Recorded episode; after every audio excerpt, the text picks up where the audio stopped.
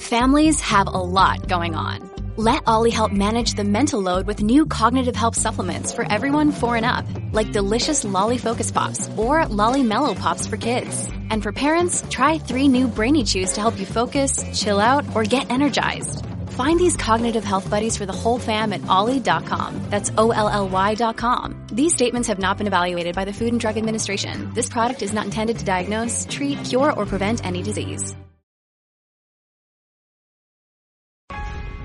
Common sense recap of the day's biggest stories. It's John Catsimatidis and Cats at Night on 77 WABC.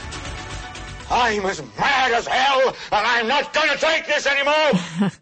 We're all mad as hell. Welcome back to the John Catsimatidis Cats at Night show. John Catsimatidis, are you there? Very tough. September and October. Okay, so we have now on the line for us David Weprin. He's a state assemblyman. We've been kind of a new rally cry, right? That we're doing here at WABC radio. No to congestion pricing. We feel that it's just another tax on people trying to come into the city, whether it be work or doctor's appointments to Midtown Manhattan, and it'll cost thousands of dollars per year. Assemblyman uh, Weprin, where do you stand on the issue of congestion pricing? Uh, I totally agree. I'm totally against congestion pricing. As a matter of fact, when it was uh, passed by the legislature, it was kind of shoved down our throat in a budget uh, by the former governor who was advocating for it, and um, it never should have passed in the first place. If you surveyed the members of the legislature at that point, uh, they were against it, but it was kind of uh, forced into the budget uh, with other uh, goodies. I ended up voting no on that budget bill uh, because I thought it was an additional tax, and this was all before COVID.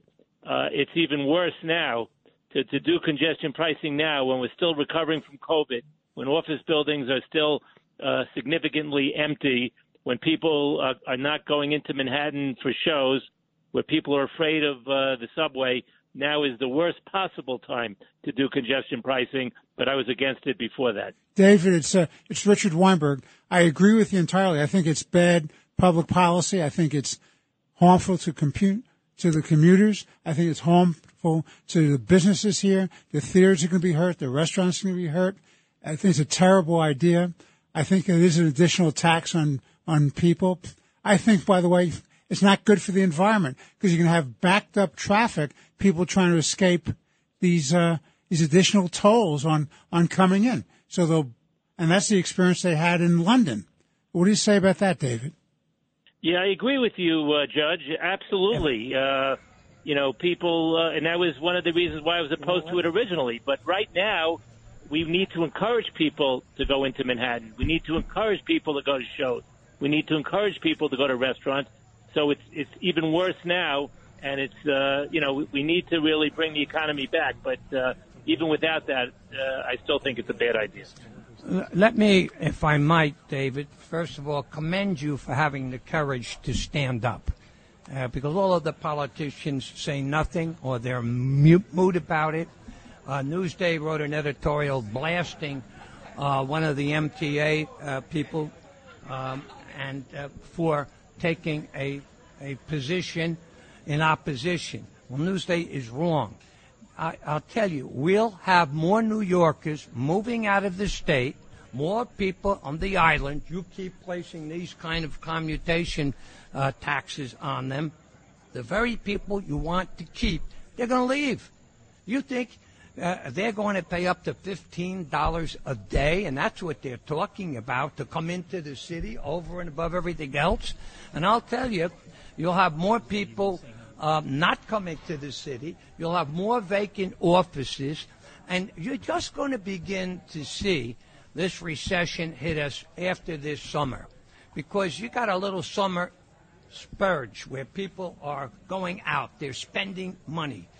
When they take a look at the total cost, the food costs that have gone through the ceiling, the cost right across the board, It board. will all be reflected in the food prices, Senator. Oh, absolutely. because if the truckers charge us another dollar, the consumer's going to end up paying. Brian Kilmeade, what say you? Uh, what I say is this: is that what they do is when people move out and when the tax revenue decreases, they up the taxes. So no one's going to make that adjustment, and more people are going to leave. And the people that make the most money, uh, there's a reason why they made the most money because they're smart about their money. They're going to go someplace. They're uh, going to go to Florida, to Georgia, to the southern states where they have they don't have the kinds of Tennessee. They don't have the kinds of taxes that we have, and so the exodus of Long Islanders, in particular, is going to continue. And not only that, but Assemblyman people- Weprin, Assemblyman We- Weprin, Yeah. uh, talk to us also. I know they want to f- do this because supposedly they want to force people to use mass transit. It'll be better for the environment.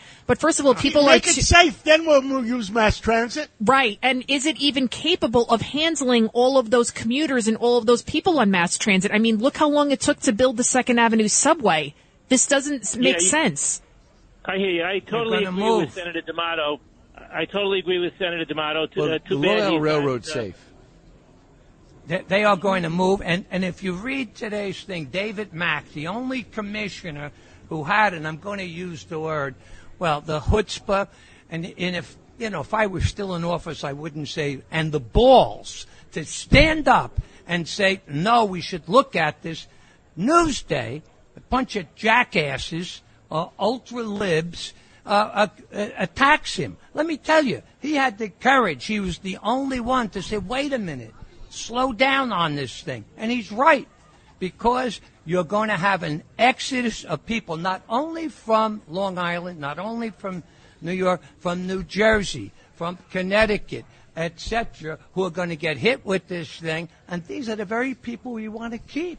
And, and Senator, uh, you know, I'm, I'm here on Long Island. The one thing is is, for the longest time, people said, I want quality of life. I'm going out to the Hamptons. Yeah. Now the Hamptons are packed. Montauk is overwhelmed. Now people are looking around saying, can I afford to stay here? Are the schools good enough for me to be here?